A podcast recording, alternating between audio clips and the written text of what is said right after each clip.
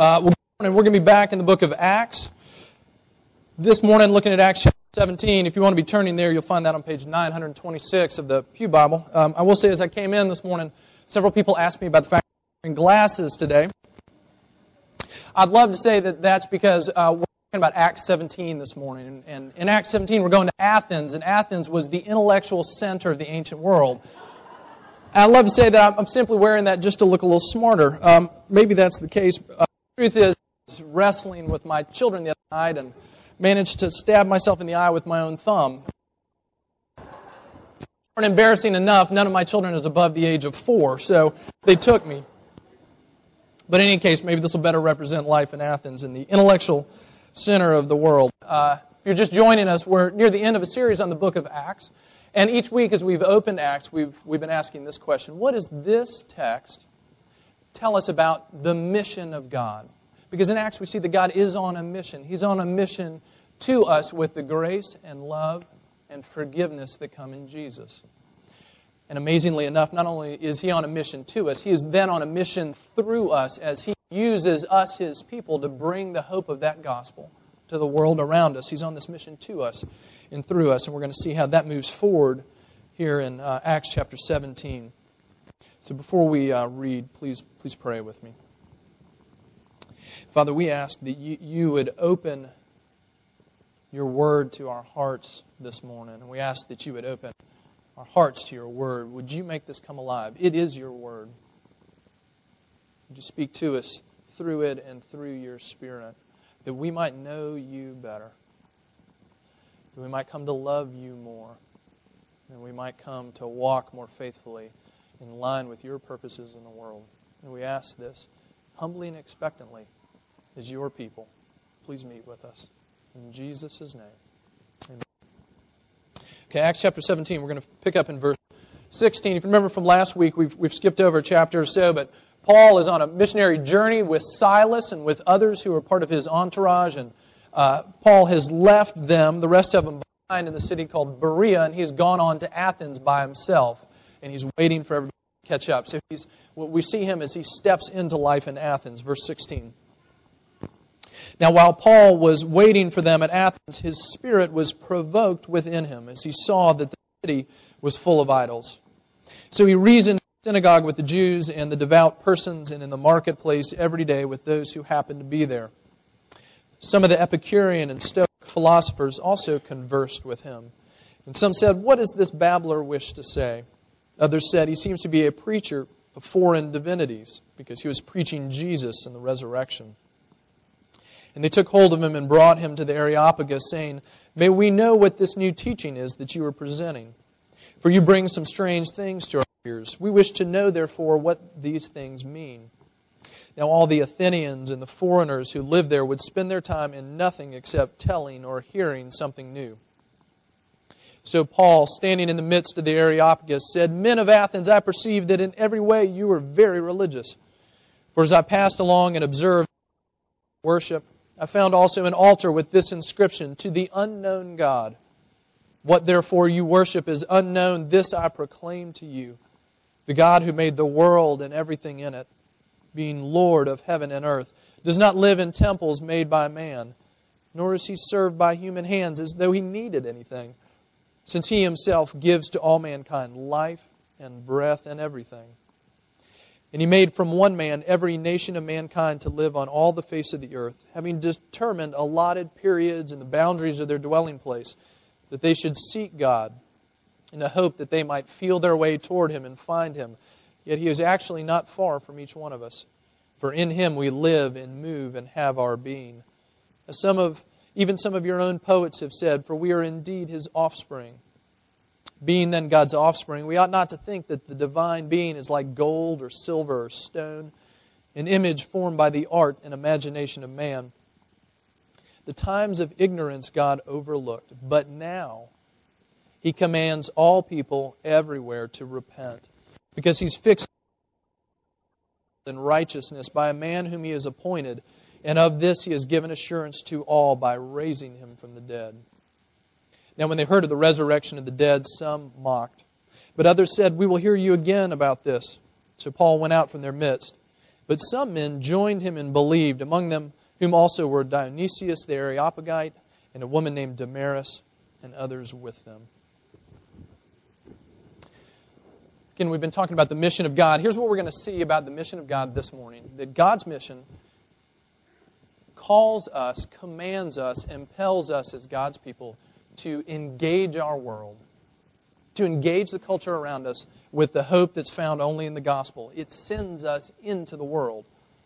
We're going to see that, I think, this morning as we, as we see uh, what happens with Paul as he steps into this new situation in Athens. Okay, first, verse 16, when, when, when Paul first steps into Athens, we're going to look at what he sees.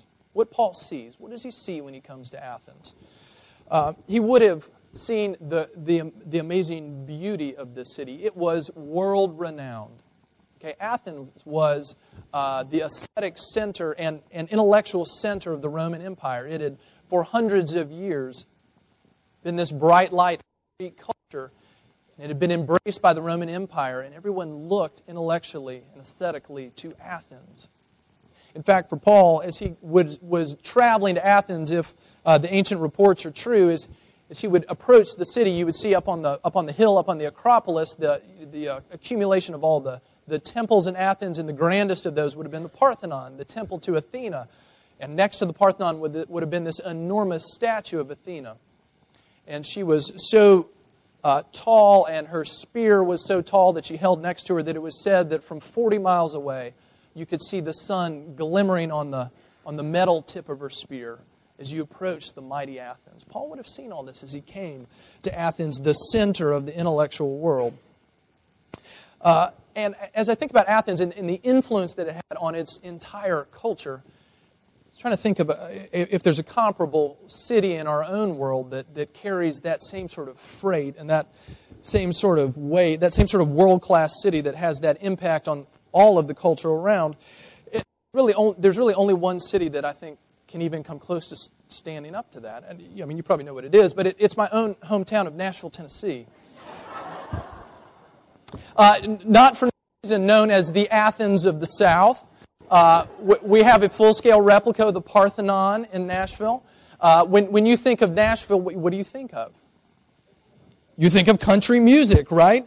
Uh, you know, country music, that, that great genre that is both philosophy and culture all bound up in and one. Uh, you know, Athens had the Acropolis. We have, we have Music Row where you can go and you can see wax statues of all your favorite country music stars. It's not really so, so different, is it?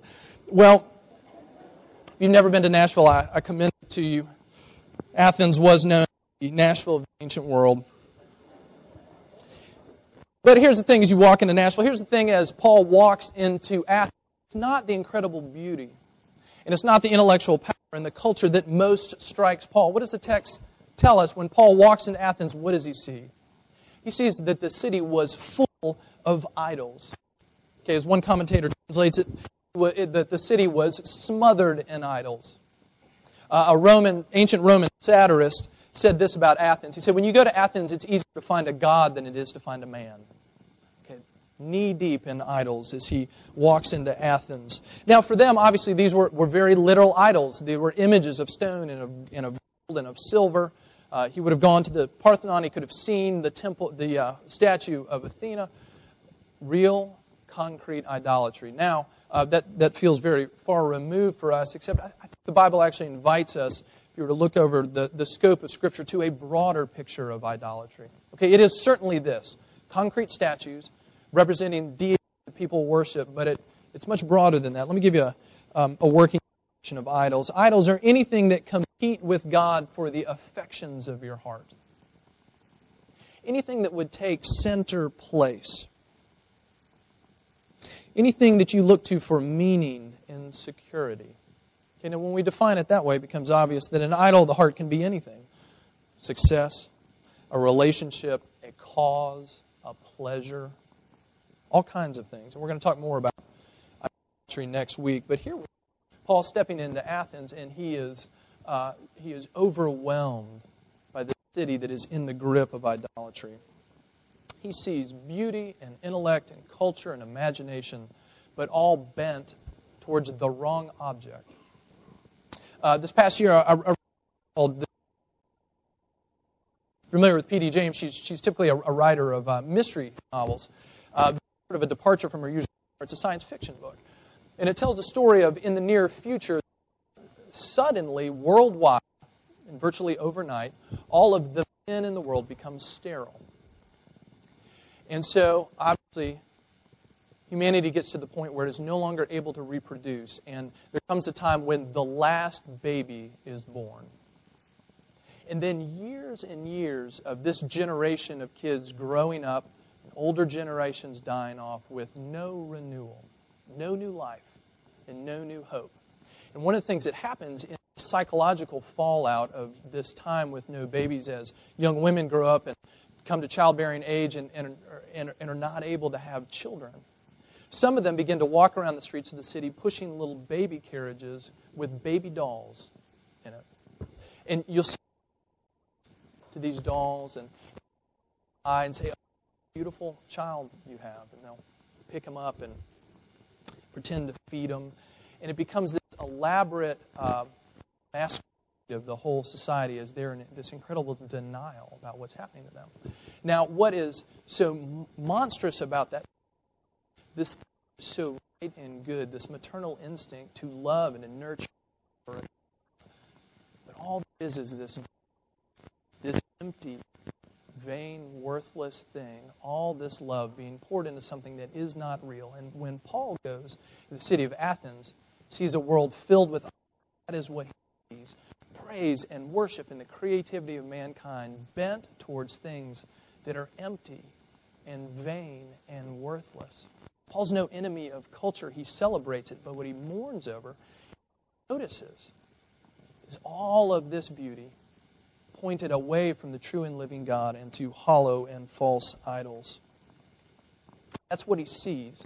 What does he feel? Paul sees this feel. Back in verse 16. Paul was waiting in Athens. His spirit was provoked within him as he saw that the city was full of idols. What does he what does he feel when he looks around and sees a world in the grips of this kind of idolatry? It says that his spirit was provoked. This is one of only two times in the New Testament this word's used. It's, it's not just angry, it's, it's a more complex emotion than that. It's not simply that he was disgusted and angry when he looks and sees pagan idolatry. I can't believe, I can't believe this. I can't believe this world chasing after other gods. Anger and disgust, what would he have done? Maybe a couple things. He might have stormed out of Athens, shake the dust off his feet, go to the next town. Athens, that hope or he might have engaged them with this incredible angry tirade, bringing wrath against this fallen city. But he doesn't do either of these. And it's interesting because when Paul acts, when he feels, what he does not feel, some sort of personal affront or threat or inconvenience. But instead, he identifies the feeling of God himself. Okay, because this verb that's used that you know he was provoked, it's the same verb that's used in the Greek version of the Old Testament, which would have been one of the Bibles Paul had on hand, in Isaiah 65 when it speaks of God's reaction to idolatry among his own people. It says that God is incredibly provoked by idolatry. Same word. So, what we see happening here is that Paul sees what God sees a city full of idols. Not only that, he feels what God himself feels deeply disturbed, deeply provoked, deeply uh, worked up over the situation that he sees when he looks uh, at the city of Athens. Now, what would you expect to happen next? Okay, there's an interesting combination here. Someone who sees what God sees and he feels what God feels over that. What's he going to do? Okay, now this makes a lot of people really nervous. Because we live in a world where we, can, we don't have to look very far to see marks of serious, significant religious fanaticism. And that's across the world religions. That's Christianity too.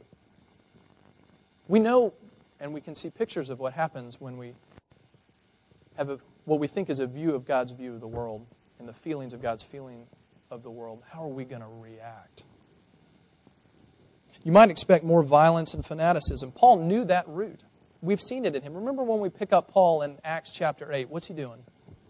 Stephen, the first Christian martyr, is being hauled out of the city. Everybody's picking up rocks, and they begin to throw them at Stephen to kill him. And Paul is standing there holding everybody's coat, approving of what's going on. In the next couple chapters, Paul goes to the high priest and he gets letters of permission to go pursue Christians throughout the empire in order to bring them to prison and bring them to death. Paul knows all about reacting with uh, a fanatical zeal, violent zeal to the world around him. Or you might think that he might withdraw, maybe not react in fanaticism, but withdraw. Paul would have known this too, because he's a faithful Jew, as he talks about himself, a Hebrew of Hebrews, a Pharisee of Pharisees. And good Jews, what did they do? They did not interact with the Gentiles, they didn't eat with them, they didn't spend time. They thought they could become unclean because of them. And we've already seen in the book of Acts the amazement with which the new Jewish believers are just stunned by the fact that God is Gentiles too. So Paul knows what it is to react violently, he knows what it is to withdraw, but he does something different. What would you expect someone who has the sees what God sees and feels what God feels, what would you expect for him to do next? To do in the face of idolatry? Well, the real question is, what does God do? Idolatry. And what we find is that he pursues people in love in order to rescue them and bring them back into a restored relationship with him. That's what God does in the face of idolatry. And that, in fact, is the story of the whole Bible. When everything goes so wrong in Genesis chapter 3 and God's people fall, turn their backs on him, what does he do? He immediately comes pursuing after them in grace and in love, clothing them in their nakedness, and giving them the promise of a Redeemer who will come and bring them the healing they so desperately now need. What does he do when he finds Abraham in this pagan land worshiping pagan gods? What does he do? He comes and he reveals himself to Abraham and he says, I will be your God. And out of you, Abraham, I'm going to make a people that number more than the stars in the sky and the sands on the seashore. I'm calling you and your descendants to be my people. I will not let you go your own way. That's what he does when he comes to people time and again throughout the pages of the Old Testament as they fall into idolatry and apostasy. What does he do? He sends them rescuers, deliverers, that they might be restored to the land and to peace, that they might worship him. And that's, in fact, what we see most clearly when God comes to us in the flesh in the person of his Son, Jesus, coming to rescue lost, broken, idolatrous people. Because what does Jesus declare when he steps onto the scene about his mission? He says, I have come to seek and to save the lost. What is his idolatry? And when he feels provoked over it, what does he do? He comes. And that's the mission that Paul steps into. He sees what God sees, he feels what he feels, and now he acts in line with, it. what does he do? He comes and he engages Athens with the message and with the manner of the gospel. When Paul first comes into Athens, what does he do? Uh, he finds the idols of he comes to find the people of Athens. He goes where they go. Goes first to the synagogue. As we see Paul go to every new town, that's what he does first. He goes to the worshippers of Israel's God and speaks first to them. He goes where people are. But interestingly, here, he doesn't stop there. Where does he go next? Look at the text. He goes to the marketplace. He goes to the most public place in Athens. He goes to the central civic center where everybody crossed paths over the course of a day in the marketplace. He goes there to proclaim the hope that is in Jesus. He goes there. And that's where he engages initially these uh, Greek philosophers. They ask him questions, and he has this back and forth dialogue message that he's proclaiming. And in response to that, these people invite him to come to the Areopagus. The Areopagus was, was both an area, a, a location in, in Athens, but it was also a council in Athens.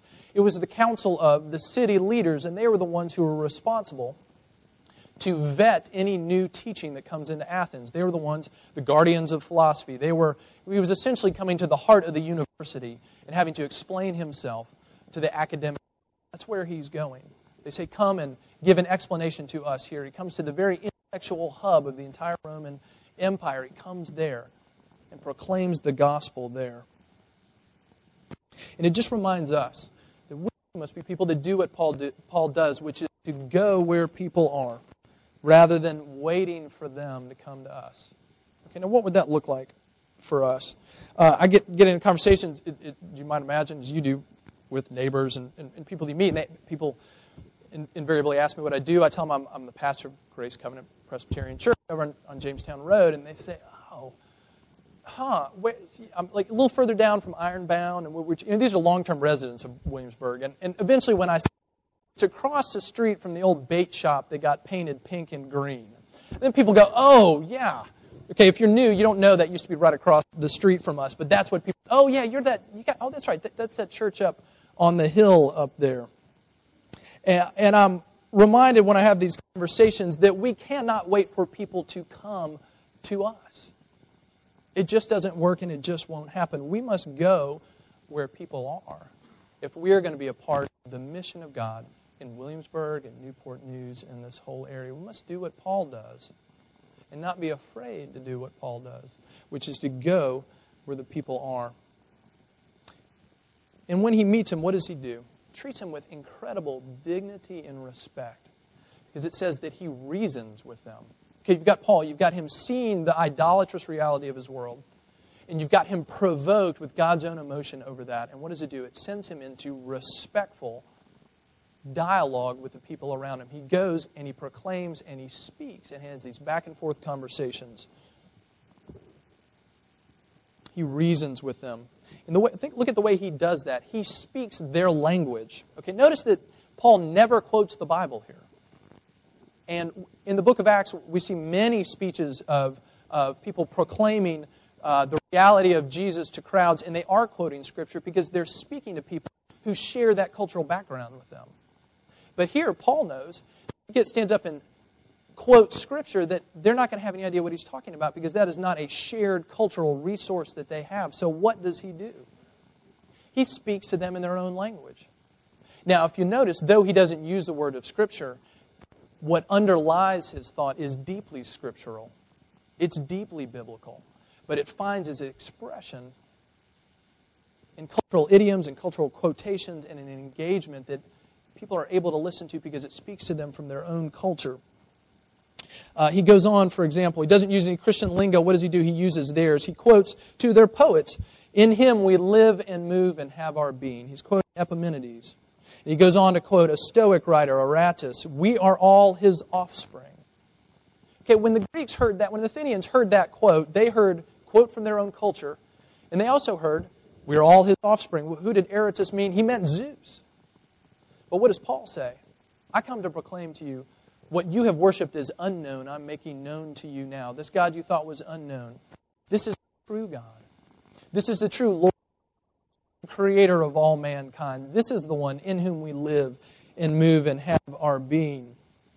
He starts with that altar of an unknown God, and he says, Isn't it interesting that you, this most religious people, you even have an altar to this thing that is unknown? Let me start there. What you do not know, this window into your deep ignorance over the true reality of God, let me start there and tell you about the true, the living, the creator, and saving God. Uh, Peter Berger's Christian sociologist, and in his book Rumor of Angels, he talks about signals of transcendence. Okay, and this was his term for uh, looking into culture and finding things that glimmer and speak and have echoes of our deep need for God and of even the beauty and glory of the gospel. And that's what Paul is doing. He's looking for signals of transcendence in his. He looks around. we are all people fallen. We are all people created to know God. But in the words of Romans 1, he would later say, we all suppress the truth about God. We try to jam it down. We try to ignore it. We try to pretend it doesn't exist. But you can only do that so far. If you imagine, uh, when this happens I've got kids, so we've got Play-Doh. You imagine, imagine Play-Doh in your hands. You can only far before it begins to seep through your As signals of transcendence. This society, this culture, it's trying to suppress the knowledge of God, but it's going to come leaking out because it's in people's hearts. Because deep down, people know that there is a real, true God, and He is. And so, what does Paul do? He looks to see signs of that. This altar of an unknown God, I'm going to start here because at some level, these people know that there is something serious that they do not know. I will begin there. You know, what are the signals of transcendence in our, in our own culture? How would we find them? Well, we could do what Paul did, which is to know the culture. He quotes their own poets. He read their magazines, he read their poetry, he watched their TV, he went to the movies, he listened to their songs, so that he would know the people to whom he came to speak. What do the art, and music, and film and talk shows of our culture tell us about not only our need for God, but how are these windows into the longing and connection and need that our culture has for the one true God? They are there. Where are they? And are we going to open our eyes to see Him? He looks and He speaks language. And He goes on and He speaks the gospel in their language. He gives this uh, speech, and as all the speeches are in, in the book of Acts, they're, they're kind of digest summary versions. Okay, so we don't have his whole speech here. What's interesting about this speech is it seems like he actually gets cut off in verse 31 because as soon as he mentions the resurrection, they go, whoa, whoa, whoa. And they, they, they cut him off right there because the resurrection was such a foreign idea to them as Greek philosophers. But he goes on to speak again about the one Lord, this one God of heaven and earth. It's exactly what we, you were to notice and look back, exactly what we proclaimed in our call to worship this morning. The one true God, the Lord of heaven and earth. He points them to that. He points them to the resurrection of Jesus. And what does he say about Jesus? Jesus is the returning judge. That a day of judgment is coming, and Jesus is the one who will that judgment. And they call the speech to a halt. But he does come and speaks the gospel into their culture. I want to say something about the manner in which he does this. Okay, because manner and message are inextricably intertwined together. Okay, they are not the same thing, they're inseparable. Now, maybe by means of contrast, that's not true in everything. Okay, for example, school, if you're in college, you, you go to math class. Okay, your math professor might be cold and distant and aloof and difficult and mean. Okay? But you can still learn math from that person, right? And you're going to walk away and you, you might not be inspired to become a math professor yourself. You might not be moved to the depths of your soul, but you can learn calculus that way. Or uh, take another example, when, when, you, when you hear that the doorbell ring or the, the door knocks in your office and you go and it's the UPS guy, your UPS guy might be having a terrible day. He might be in a bad mood, grumpy, gruff. Sign this. You sign it. But then what happens? Grumpy UPS guy leaves and you have the package, right? Okay, the message and the manner are separable. It doesn't, it doesn't matter. Even Grumpy Boy gives you the package that you wanted, but it is not true in the same way with the gospel. Because in the gospel, the good news of, of, God reconciling himself to us through the death and resurrection of his son, Jesus, bringing us a forgiveness that we could never earn on our own.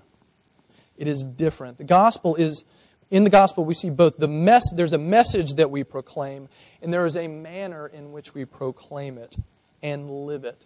And they're intertwined. Message and manner, they're distinct, but they're joined together. Let me give you another illustration. When you, when you give a present to somebody for their birthday, uh, you may give it to them in a, in a box with wrapping paper, and you, try to make it look as, as beautiful as you can. And, and you hand that box to the person. They, they rip open the paper and they open the box and they take the gift out. And what happens to the box? It gets, thrown, it gets thrown away.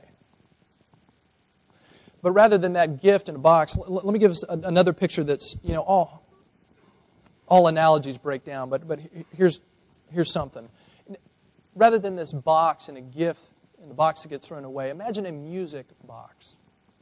Can you, you know a music box? You beautifully carved box, maybe glass top, and you, you open it up and, and the pieces begin to move, and this beautiful music comes out of the box. But here's the thing about a music box you can't discard the box. Because if you do, you lose the music as well. Right? In fact, it's the top lid as you open it, it's, it's hinged. It's what makes the music sing. And for us, as followers of Jesus, when we bring the message of the gospel to others, it is much like that. Now, God can do anything. He can take gruff, grumpy, sour Christians and still use that to bring hope of gospel to other people, but it is a it is a false presentation, and it is God rescuing us to demonstrate the gospel. Because what does he say?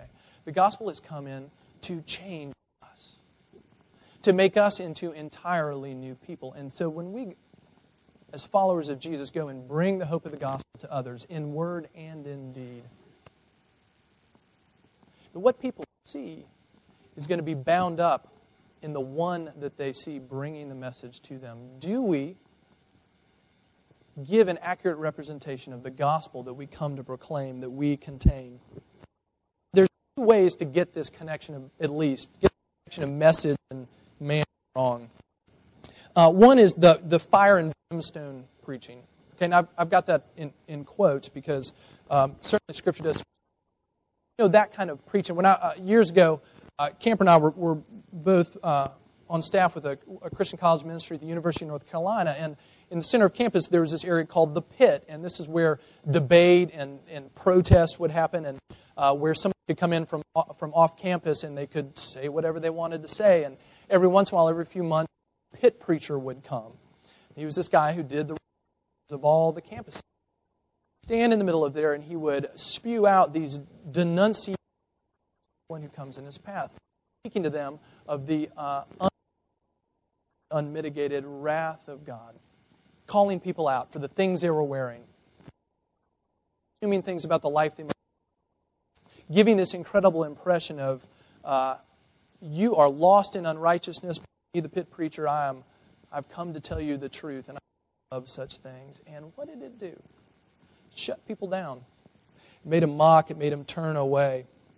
Because what they heard was judgment without mercy. Now, if you notice, when Paul preaches, he does, in fact, say there is a day of judgment coming. Paul doesn't shy away from that. He says, I come to proclaim to you Jesus, and, and he says, the resurrection, he is coming back one day to judge the world. That is most certainly an integral part of the Christian message that God comes to us, but there will be a day of But maybe you remember Jesus' words.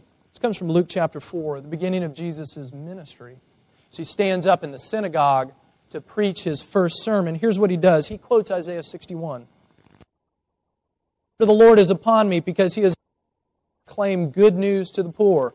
He sent me to proclaim liberty to the of sight to the blind, to set at liberty those who are oppressed, to proclaim the year of the Lord's favor. And everyone in there knew that scripture and whispered to themselves in the vengeance of our God. But they did not hear that on the lips of Jesus because he stopped that quotation midway through. And what was he saying? The day, the year of God's favor and salvation has come. There is a day of judgment of co- coming, but it is not today. Today is the year of the Lord's favor and the offer of the gospel of reconciliation God that goes forward to the world and Paul, when he steps in the middle of Athens and speaks about the coming judgment of God, it is coming one day. But he knows that today is the day that he proclaims the hope and life that come to us and are offered to us in Jesus. He calls everyone to repent. And he knows that that call is in life. So, one way to go wrong is fire and brimstone. The other way to go wrong is uh, the sugar and spice, right? Um, and you know what that feels like when, okay, manner and message. I'm a Christian and I'm supposed to sort of show the hope of the gospel. And that means I need to. Uh, that means I need to never frown. I, I need to pull out my permagrin and, and fix it on my face. I, I can't let any of the cracks show. I can't let anybody know that I'm someone who still deeply struggles. I can't let anybody know that as I this gospel to them, there are days when I so deeply doubt what I'm saying right now. I wrestle with this myself, but I can't let anybody know that. I've got to put on my smile. And we suddenly think, pit preacher, but we are in fact the salesman, right? Got to strike up a good rapport. Got to put on a happy face so at the end of the day you can close the deal. You know what happens over time if that's our picture of it? Uh, one option might be that eventually we're going to get fed up we can't handle the fakeness of this anymore and we walk away. Or another option is that over time, our hearts will become harder and harder as we become faker and faker and lose any sense of what it means to be an authentic human being in relationship with a real God. Instead, we've replaced it with this hollow shell of what it means to be a real person. We can get the combination of message and manner wrong. Let me give you a couple thoughts, though, us a couple thoughts about getting the manner and the message right. How do those things wed rightly? It happens when, when we see two things. One is our deep, very deep, and very present need. Jesus is not simply the solution to a problem that we had in the past that conveniently came in and put our life on the right track. Jesus is our living Savior and Lord, the one we have to look to every day. That's why we confess our sins together every week when we gather. We are not simply, though it may feel like it some days, going through the motions. We are proclaiming something profoundly true about the Christian life. That Christians are people who very much struggle and who very much stumble and who are always looking not at their own effort achievement, but their Lord and Savior Jesus, who has brought them forgiveness and who was good for them in spite of them, because they could not. That is who Jesus is for us. We have to see our own, even present, deep need for Jesus. We've got to see the provision of Jesus who meets us exactly in the middle of those needs. How great is my need for reconciliation with God? How costly was it to God to bring me home?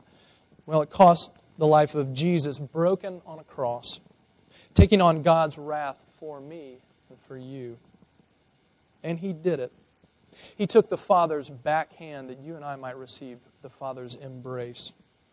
As Paul would later write in Galatians chapter 2, he says, I have been crucified with Christ. It's no longer I who live, but Christ who lives in me.